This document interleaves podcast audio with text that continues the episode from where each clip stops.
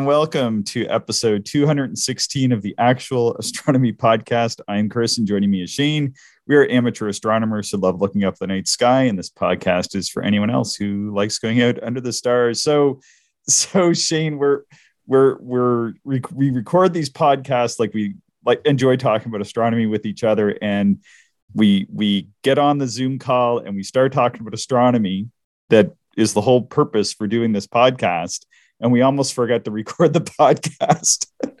yeah, yeah, we always have our little chit chat prior to recording, um, and sometimes the chit chat is uh, maybe better than the podcast. so yeah, we were we were on a dangerous path of uh, having a great conversation and and maybe not recording any podcasts. So yeah, yeah, no. So um, yeah, so just to kind of bring people into the conversation. Yeah, yeah, so, yeah. Yeah. So um, you know, uh, the other, I think last week, Shane, you had mentioned that you were looking at um, seeing if you could locate uh, Takahashi um, TSA 102. So, um, you know, I always think of it as like the Transportation Safety Administration or, or whatever it's called. So it's the TSA, not the FS or the DC or the D or the FCT, because there's been a billion different kinds of Takahashi 100 millimeters. And frankly, I hear they're all pretty darn good. I have the 100 millimeter DC, which is the lightest one they ever made, and I modified it with a uh, two inch feather touch focuser. And the TSA that you're looking at also has a two inch feather touch focuser. And uh, yeah, so maybe you can just tell us a little bit about that, and then we'll continue with the conversation that we are having. Yeah, so I'm interested in the TSA 102 uh, for mm, two reasons. Uh, so, number one, is anybody that uh, I've read about that's ever looked through one or used one uh, just talks about how incredibly amazing the views are. They're just sublime. Uh, some people have a hard time describing it. You know, they, they say they've looked through other four inch, uh, uh, you know, apochromats that have been great, but there's just something special about this TSA telescope. Um, mm. So that's always been interesting to me. But they're uh, not but, in production anymore, are they? They're they're out of production. Like correct. yeah. yeah. Yeah. You can't you can't buy them anymore. Um, they rarely show up used because of how much I think love there is for these telescopes. And uh, when they do show up used, they often sell quickly. Um, so anyway, the other reason too why I wanted a TSA is it uh, it will accept my Bino viewer without any modifications, like mm-hmm. no Barlows or anything. Yeah. And the reason I know that is because Bill Paolini wrote an extensive review on my Bino viewer with his TSA and you know documented it all. So so that was very intriguing to me. Um, mm-hmm. So what I did is I put out a few want ads on Astromart, um, and then the Canadian Astro Buy Sell website, uh, hoping that I could find one. And really, in the back of my mind, I thought that this search is probably like a one to two year endeavor. Mm-hmm. Um, you know just with some of this rare gear that people really like you have to be patient if you want it. Yeah um, and then part of it too is right place at the right time. So anyway right I, and right scope like you could find one and it's trashed right? Yeah yeah that's a great point too. Yeah. So um, i had no illusions that i would uh, find one anytime soon. Um, but before i really got serious about this um, the one thing that i was really I guess mostly concerned about was the cool down time. Yeah. Um, you and I, Chris, we primarily use doublets. Doublets, uh, yeah. Which cool fairly quickly. That means two um, lenses, folks, and this telescope has three. It's a triplet, right? Uh, yeah, yeah. So this one's a triplet, which means it'll take longer to cool down. Which, you know, to be quite candid, that's why I've avoided triplets my whole kind of astronomy hobby lifetime. Um, yeah. Just for that reason. So um, when I was reading about Bill Paolini's uh, reviews or comments about his TSA, he often stated that the cool down time was no more than 20 minutes, which mm-hmm. is quite acceptable. Yep. However, I think Bill lives in California. We don't. so our temperature swings are a little bit uh, bigger. Um, East Coast.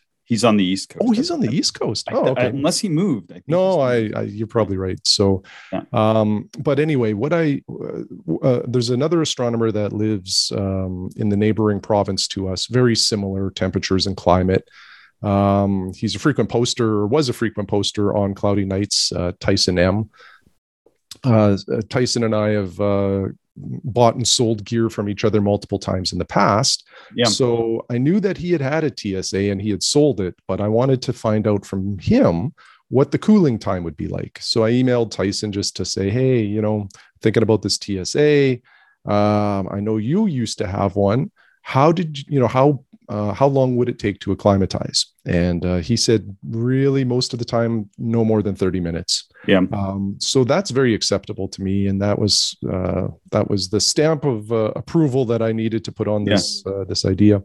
Yeah. So anyway, Tyson and I exchange a few more emails. He shares some of the observations that he had with the TSA. He yeah. talked about Neowise in particular. Uh, like he said, it it really had like a brown hue to it. Wow.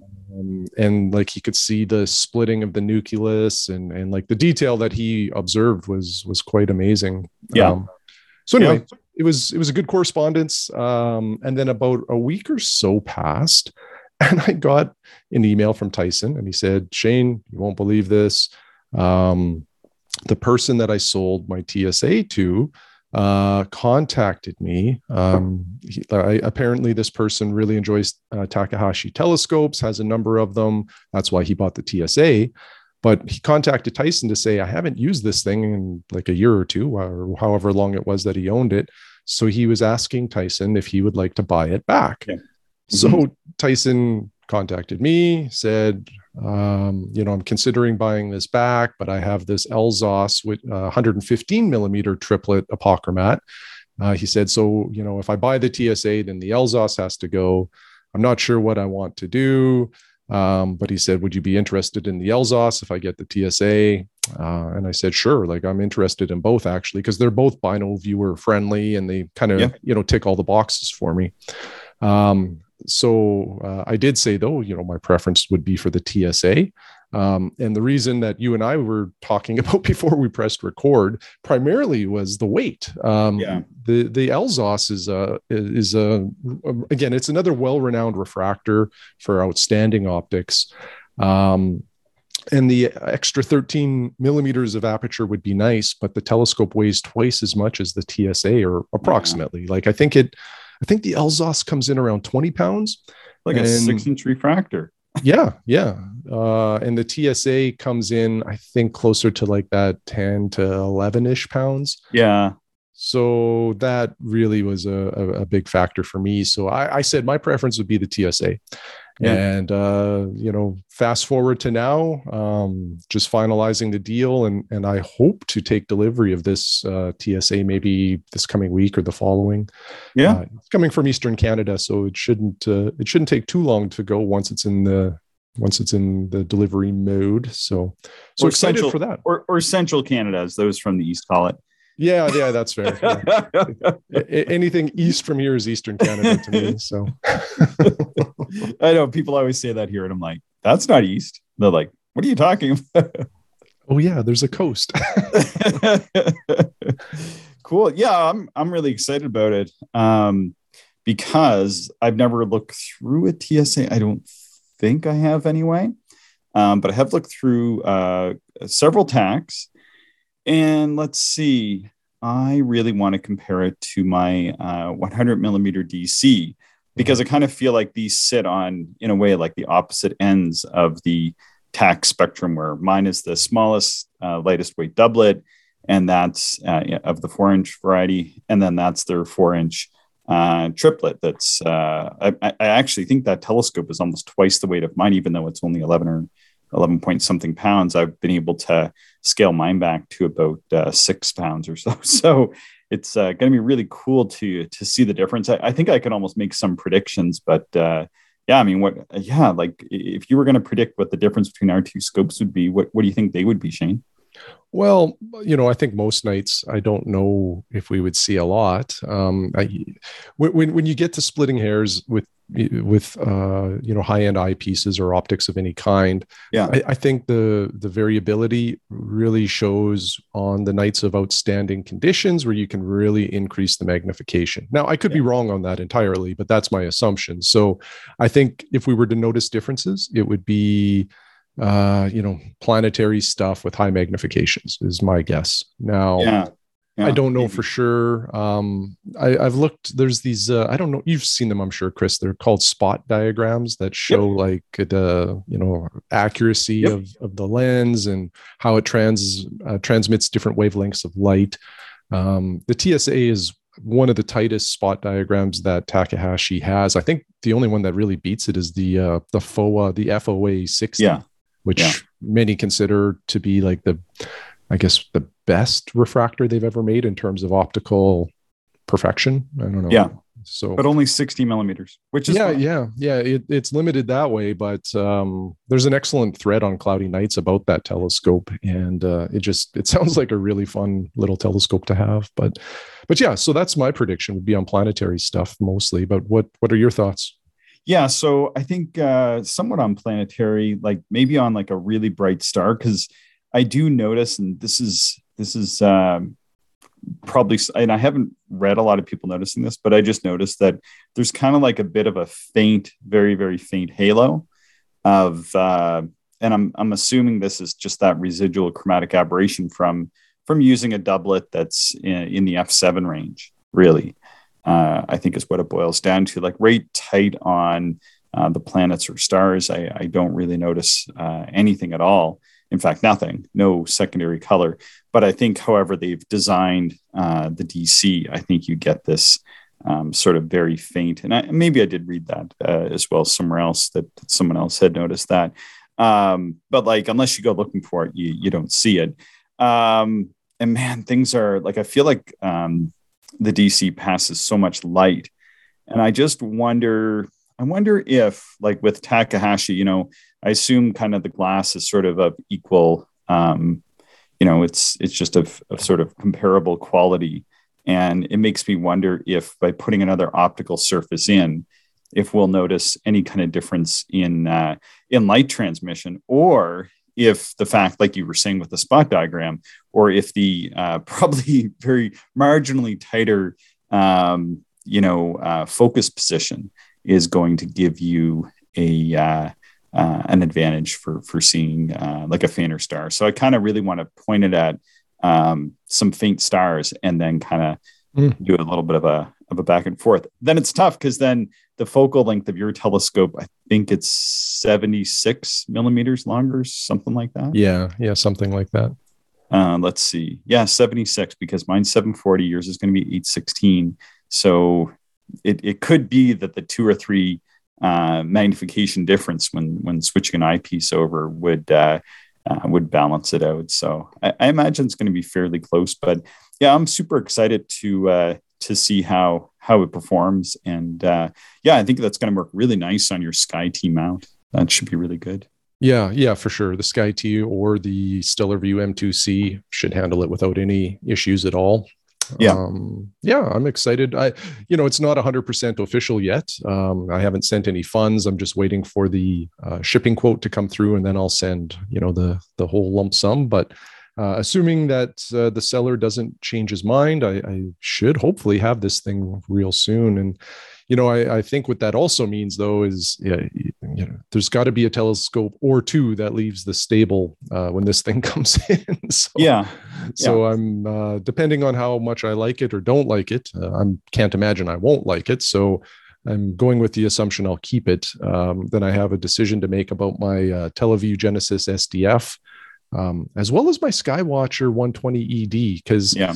you know the the more you climb up, I, I know 102 is not far from 100, but it's also getting closer to 120. And I yeah. kind of suspect there won't be like a enormous difference between the 120 and the 102. So um, if there's not a you know an enormous difference, then you know again I have another decision to make about maybe selling two telescopes, the Genesis and the Skywatcher. Yeah, I uh, I I don't think I've ever used my 125 since I bought my 100 um, I felt that it was, yeah. So because my Pentax um, 125 f6, which is in the Borg tube, um, I, I, found I couldn't quite hit as high powers as I can with the Tak.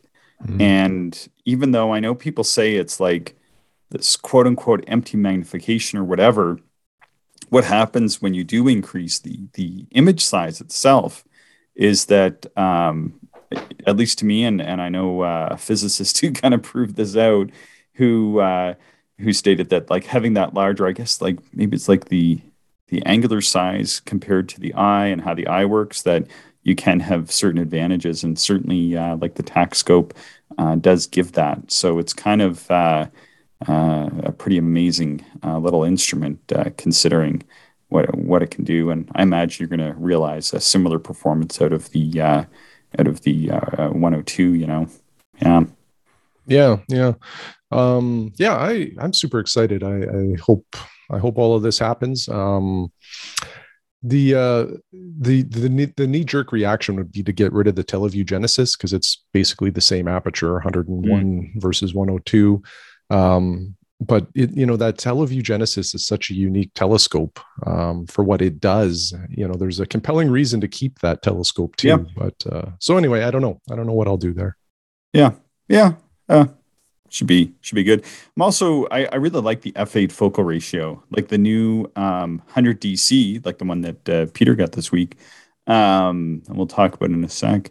Is uh, is f8 and and the TSA uh, 102 is also f8, and I I really like that because I think like with the doublet especially. Um, I think, like I said, if if it just had that scooch more focal uh, length, then uh, then it, it, might just be a hair easier to hit that sweet focal spot and might uh, that might be where that little bit of halo that I'm I'm seeing because I don't always notice it. I'm thinking maybe I'm just not focused in tight or something. Um, and then as well, I think for selecting eyepieces, like if you if you think about it, there's a lot of um, like 17 millimeter eyepieces around, and it's really nice to get close to that two millimeter exit pupil with eyepieces. So um, like getting a, I don't know, like an Explore Scientific 72 or 17 millimeter 92 degree or a Nagler 17 or, you know, the list kind of goes on and on and on. I know even uh, Doctor is talking about getting an 18 millimeter soon. So there's, there's a lot of eyepieces to, uh, to select from versus I find with 7.4, well, that's like a 15 millimeter, 17 is uh, 17 and a half and 18 is starting to creep away from kind of that that two millimeter and um, 14 millimeter is just under that. And my favorite eyepiece is the 12 and a half. So I'm definitely well under that two millimeter exit pupil. Anyway, it's sort of like a, a, little bit easier, I think, to pick eyepieces for for an f8 versus like an f7 and a half or f7.4, but not not a big deal. But I just I like that, and I think uh, I think that's going to be a neat, really really neat scope. Well, I'm glad you mentioned the the kind of the easy like that it'll be easier on eyepieces because um, I was considering the Borg 107 FL, um, but it's like a f 5.6. Six, yeah, 5.6. Yeah. Um, which is pretty hard on eyepieces. Now, I have yeah. a number of eyepieces that I think will work fine in that, but I have some eyepieces that I know will be terrible in that, which would be my TMB super monos. They're not good in fast telescopes. No. Um, and that was a bit of a factor because I love those eyepieces. Um, so uh, you know, it's nice to have some wide fields for sure, but uh, at the end of the day, I really appreciate just a you know a crisp, pure view, and as such, I'm I'm definitely a fan of a little bit of a longer focal length telescope, like that f7 to f9 range. I think is mm-hmm. ideal for a lot of uh, refractors, like yeah, Apple it, refractors, anyway. Right, and it, it depends on how much you want to look at planets. Like I think if I if I didn't look at planets uh, as much or had, or wanted to have a larger um, number of telescopes at my disposal, um, maybe that 107 be good. But I have the 125 SD mm-hmm. um, that's only f6, and it's uh, sort of getting in, into that realm.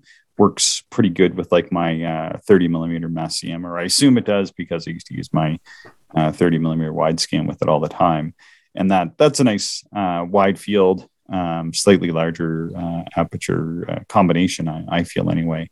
Um, but um, again, that telescope uh, works very, very well on planets, but it uh, takes longer to cool. And kind of like what you were saying before, um, that can be a little bit of a showstopper. And for that telescope, um, what what's happening with that instrument, Shane, is that the tube is small to make it lightweight. And I actually um, what I used to do is I used to mask it down to four inches for looking at planets because although the, the optics had no trouble handling the planets, the uh, like the internal, um, I guess like air currents. I found they were, I think they were kind of um, sitting in the optical path, right? And probably with the TSA, I think it has a larger tube, and so any of those those really nasty air currents that maybe are sitting inside the tube are going to be closer towards the tube edge and not sitting right in your optical path. Whereas in my uh, five inch, which has a very small tube for a five inch, um, you know, you really had to wait until the uh, the air cooled down in that tube before you could uh, get good planetary views. So I used to stop down to four inches all the time, and then it was like I'm dragging a five inch scope, you know, around, and and so I was using basically uh, a four inch f seven point five for my planetary viewing, and then uh, you know thought, geez, why don't I just have a four inch f7.4 for planetary viewing instead? Makes a lot more sense. Yeah, yeah, it does. It does. And you know, planetary and double stars having that focal length is uh, kind of nice. So yeah, I think it'll be good. And you know, the uh, the Televue Genesis in a way is a it's not like a quad telescope in terms of uh, like a quad apochromat, but right. it kind of is in a way, right? Like there's four elements in there. And um, in the summertime, for, anyway, like when we've been at grasslands or any of our dark hmm. sky mm. stuff, I've never really had an issue with that thing not cooling fast enough. So, no. so I think it'll be okay. Yeah, for for the observing we're doing, it's uh, it's good down there. Mm-hmm. Um, yeah, so we move on to some of our listener communications? Yeah, uh, I just have one oh, okay, uh, observing ahead. report that maybe I'll share. It okay, go take too long. Um, last Monday, I, I, had the day off work, and it was the only clear day of the week here. mm. um, so, well, and it was only clear during the day. It was cloudy at night, I believe. Yeah. And um, I took out my two solar telescopes, so the little Lunt 35 millimeter and my Borg 50 FL with the inch and a quarter Lunt Herschel wedge in there. Um, both telescopes are 400 millimeter focal length, and both telescopes had 18 millimeter eyepieces in there. Yep. And it just the sun is so good right now uh, with the activity that's taking place on there. Um, it, you know, in H alpha, the views were just stunning. Uh, there's so much to see again, like the prominences uh, were all over the place. A lot of wedge prominences. No, I didn't see any CMEs or like big mass ejections that day. But um, on the surface, there's a lot of filaments and um, all sorts of granulation, and I, I, I could go on and on. But um, there's a there was a very active region of sunspots uh, that were kind of closely grouped together. Uh, a lot of varying size, although there were three more prominently uh, uh sized ones that were, you know, kind of the anchoring point, I guess, for it on the sun and there's just again so much detail even in white light. Um, mm-hmm. it really really was uh, quite stunning. Um, so again you know i've said it a few times i think on recent podcasts but the sun is going to be really cool to look at here for a little while. Um, so if you've ever had an interest in solar observing I would highly recommend getting the appropriate uh, white light filter or hydrogen alpha dedicated telescope uh, to look at the sun um, and and something to keep in mind here in um, 2024, I believe, is the uh, next big solar total solar eclipse that's visible in North America. Um, that one is going to be very popular. And leading up to that, the closer we get to that date, the harder it's going to be to find the proper solar observing gear. So, you know, again, if you've ever sort of had a desire to observe the sun, now is a pretty good time to acquire the gear you need because it's going to become more scarce as we get closer to that eclipse. Um, it kind of happened with the last eclipse uh, that was visible, I think, in 2017. Um, and this eclipse, I think, is going to be even more popular just because that last one sort of broke the ice. And now there's a lot of people that heard about it and heard how amazing it was to see. So I think a lot more people are going to make an effort to see this next eclipse in 2024. Mm-hmm yeah, I was uh, listening to just a podcast, not in astronomy, and they were talking about going to see it uh, as well. Yeah, pretty cool. Mm-hmm. All right. Um, anything else? No, that's it. All right. Um, we had an email from Anthony. He was uh, talking. I'm not going to read the re- read the emails because we had. I think we both had some communication with Anthony. He was he's in Australia and trying to locate a good little ED uh, telescope. He thought he tracked down a uh, Megrez 80 ED, but it turned out it was just the uh, pre ED, which is kind of like a semi Apo. and uh, he decided not to not to purchase that. But sounds like it's difficult to get a good little uh, refractor down in Australia. More difficult than than I would have thought. So I was surprised at that. Yeah, and the prices seem quite a bit High. higher than what we pay for here. Yeah. Yeah, when we do our world tour, when we go to Australia, we'll we'll come packing. a suitcase full of telescopes. Just it'll just be like when the Beatles landed in New York. uh, okay. but for telescopes. ah, ah, okay, okay. Sounds good. I, I thought yeah. maybe you've been drinking mimosas or something already. no, no, just just my usual water this morning. Yeah, oh. yeah, I was kind of disappointed. I was sort of sort of hear that, and I, I got to get in touch with uh, with my friend that has my William Optics uh, ED but mine's I think mine's just the doublet, and I don't think it's the fancy one. And uh, definitely the color correction on my William Optics has uh, a fair bit of red to it, and uh, yeah, I just found that it uh, yeah, it was one of those ones that they had a problem with, and then they did a bunch of stuff to fix it. And I think that it's it's a little bit too cobbled together. Um, and I yeah, so that's that's all I have to say about that. But uh, yeah, anyway, yeah, these these little ED telescopes are so nice to have. I was just so shocked that they were they were just so expensive in uh, in Australia. I yeah, had no idea. Yeah, yeah, um, me either. Um, I don't know why that is. If it's just because they're not manufactured there, but anyway, um, I, I guess, I guess to be an astronomer in, in Australia, it just takes a little bit more of a plan. Yeah, I guess so. Um, and then I like like I would have thought that since stuff is coming from uh, sort of that uh, side of the world anyway, just instead of going uh, east, it's going south. I, I I would have thought that prices would have been uh, at least somewhat comparable. And I feel like I've looked at just like randomly, like Australian uh, telescope websites before, and uh, and and hadn't really you know taken it in because I think our dollar and the Australian dollar are somewhat uh, similar, uh, you know, as, as, far as priced against the U.S. benchmark. So yeah, I think you're right. Yeah. Yeah. So I was kind of like, whoa, yeah, because I think like telescopes, I think there things were basically about twice the cost, or maybe even three times the cost uh, in in some instances that uh, mm-hmm. that I saw. So, yeah, I was sort of sort of here about that. Um, yeah, maybe maybe there's a way we can help solve this problem. So, if anybody wants to send Anthony a really good small ED telescope, we'll act as the arbiter. We'll only take uh, uh, thirty percent commission. No, I'm just kidding. good stuff. Uh, Brent found an interesting telescope, though. He found a Televue from the 60s. Yeah, yeah, yeah.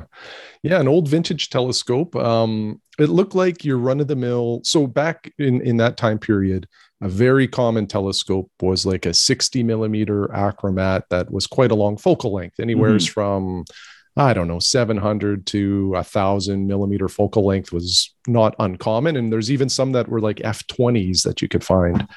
Um, so certainly, uh, as you pointed out, Chris, Televue was uh, not the company that we know as Televue today was not uh, was not a company in the 60s. um, so it's kind of funny that there there was a telescope branded as a Televue from uh, back in that era.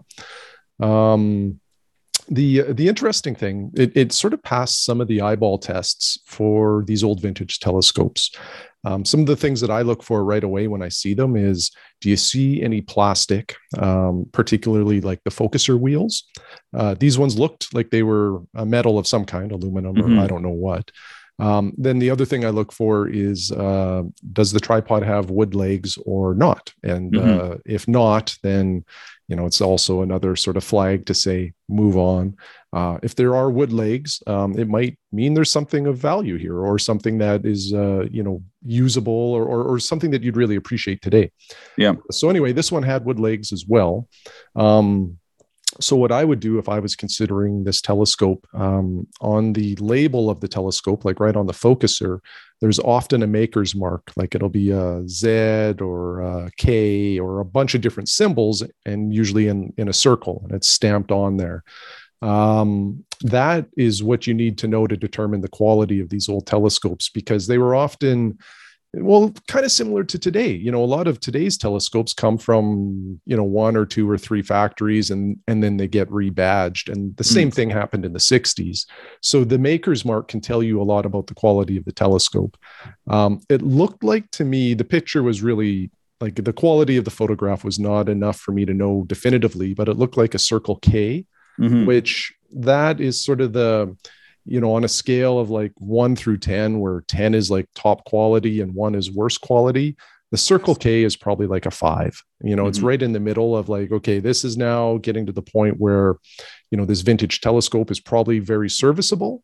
Um, but there certainly are some better ones out there to look for, like Royal Astro, uh, Takahashi, um, even uh, like the old Pentax stuff. Um, mm-hmm. You know, so there's uh there's there's always a little bit of an investigative approach that is required for these old telescopes and uh, yeah. that's usually my process to evaluate them. Yeah so like circle v circle t are they sort of like more like seven and eight kind of thing? Circle v would be vixen so yeah i'd say that's like a seven. Uh, circle t is uh i think that's tani uh, t-a-n-i yeah. Um that's like a six or seven. Um okay. some of the tani eyepieces are um pretty good. Uh, like they, I'm trying to think what Circle T, like they made some orthoscopics that are um, well received. Yeah, yeah they're the ones that were from uh, University Optics back in the day, and I think maybe still yeah. making them for uh, like batter or bader yeah yeah yeah and there's a diamond with a z in it uh, and that's that stands for tensatsu um, and that one might be like a four or five on the scale of 10 um, okay yeah yeah there's there's a whole bunch. And the royal astro uh maker's mark it's a symbol that i can't even really describe. You, you just have to you have to google that one. Um it's a weird one to me but and is um, takahashi the pyramid with the dollar sign in it or what yeah. do they, what do they yeah. use for their maker's mark? Is that it? Yeah, pretty much. Yeah, like yeah. the pyramid with the TS in it, which looks like a dollar sign. Yeah. Um, yeah, yeah. And, and, some of the old Swift telescopes or Swift optics, um, they don't have the TS um, stamp on it, and there's a ton of speculation that the old some of the old Swift stuff was actually made by Takahashi because. Huh it looks like any of the Takahashi stuff that came out shortly after that generation. Um, and there's there's kind of compelling stories that yes, it's 100% Tak made, and then there's some also very compelling stories like nope, it's confirmed that Takahashi did not make stuff for them. But I don't know. I don't get too caught up in that. Um, the the other good thing to do is if you have the opportunity is just to look through it at night and see what your eye tells you. Yeah. Cool. Yeah. All right, very good. Um, yeah, Peter received his Takahashi 100 DZ and Sky T mount. Yeah. So yeah, uh, yeah maybe we'll read this. Uh, this is a pretty short email. We'll just read this really quick. Sure. Uh, Peter writes, uh, "Hi, Chris and Shane. My Takahashi um, 100 DC DZ arrived uh, today. So this is a uh, a doublet refractor, 100 millimeter in aperture, so but a four inch scope, and an f8, but it's a doublet. Um, coincidentally, at the time I was listening to your podcast on refractors. I'm taking that as extra good luck. I also have Pentax uh, XW eyepieces. Uh, he ended up getting the 40, the 14, the 7, and the 3.5. And uh, I have all those as well. They're all uh, really excellent uh, eyepieces. Strangely enough, my, out of that set, my most used are probably the 40 and the three and a half slash seven. I use the seven quite a bit. Um, the 14, uh, not so much. Um, it's a good eyepiece. It just, I have the uh, Docter 12 and a half, and that's uh, what I use in that uh, focal length. Anyway, uh, Peter goes on to say the scope is sitting posing on my ES Twilight uh, mount in this picture. He sent a photo of it, looked really awesome. Um, I have a replacement AZ GTI back from First Light Optics, um, but the Tak is really too big for that. Uh, he says, I like the tripod that came with the Twilight, but less impressed with the mount than I was when I got it. I think you had a similar mount, or somebody had a similar mount, uh, like the Twilight one. And I know the Twilight has been upgraded since. So, um, anyway, uh, Peter goes on to say, I've decided to get the Sky T2, which Shane originally mentioned to me uh, last fall. It's not available in the US. So I'm getting it from First Light Optics next week. I like that you can mount the scope with a Vixen dovetail underneath rather than to the side. This seems more secure for heavier scopes tonight. Will be clear. So first light, delight. All the best, Peter. I put the delight in. Yeah, I like to say that. Um, and then it seemed like he got the this the he got the Sky T pretty quick. It seemed. Yeah, yeah. It seemed like a few days later he sent a photograph with the, the DZ, the Tak DZ mounted on the the new Sky T mount. Yeah, and he yeah, and the other thing that he has, um, correct me from Mungshane, but he's got the NexDome, which is a Canadian company, Pier in his back. Um, yeah, yeah, patio. beautiful setup. Yeah. Beautiful set. I just love the way it looked.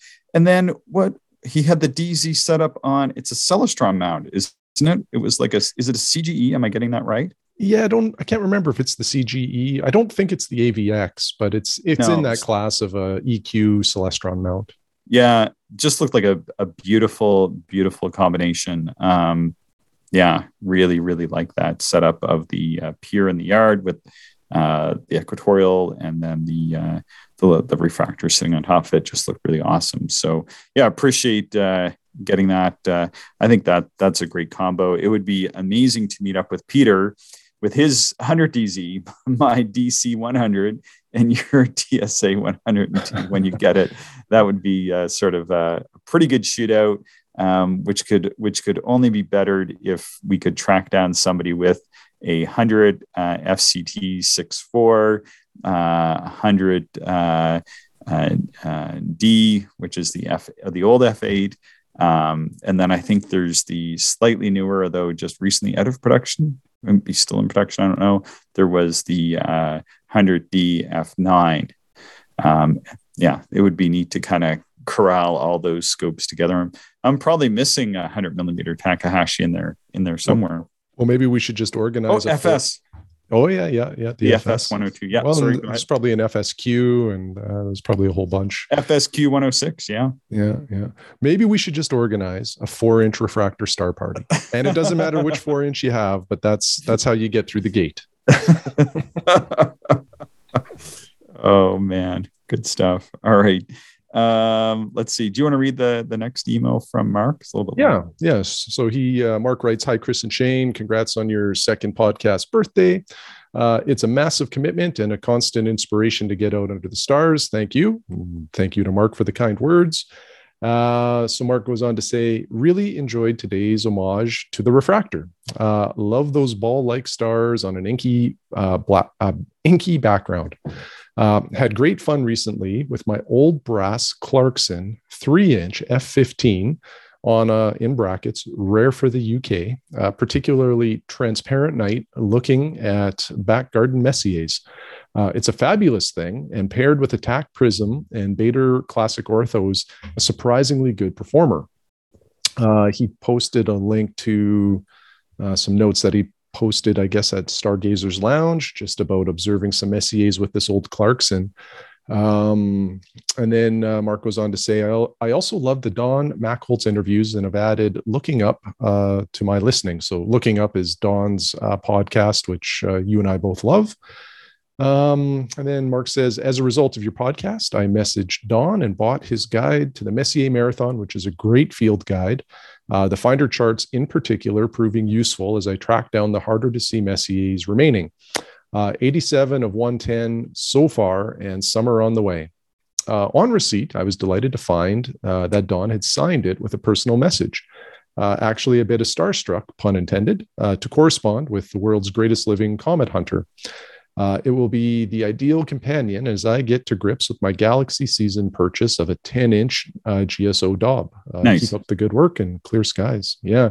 Yeah. I occasionally, Chris, this might be the second or maybe even third time we've received an email from somebody that owns a very old like brass telescope. And yeah. uh, I just get giddy inside when I see these things. I, I just I'm fascinated with the old telescopes uh, for a number of reasons, but these old brass ones, I just love the aesthetics um, and the you know the thought that they're not there probably weren't a lot of these things produced, and even less probably you know have made it to this point in their life. Yeah. Um, so it's super cool to see one of these things still being used. I would love to look through one of these uh, at some point in my lifetime. Uh, I just I think they're incredible instruments. Um, you know, and, and that 10 inch Dob is going to be uh, an outstanding telescope too. Like I kind of think a 10 inch Dob is is just one of those sweet spot Dobs. Like you know, we talk a lot about four inch refractors being a sweet spot. Um, a 10 inch Dob, especially if it's a solid tube, is kind of that you know any bigger than that and it becomes a real nightmare to try to move uh, and transport but a 10 inch um, you know is kind of just right on that line of you know the the right amount of aperture and the right amount of portability. And mark's in the uk yes. I really want him to send us a photo of jeremy clarkson looking through his clarkson. Sorry.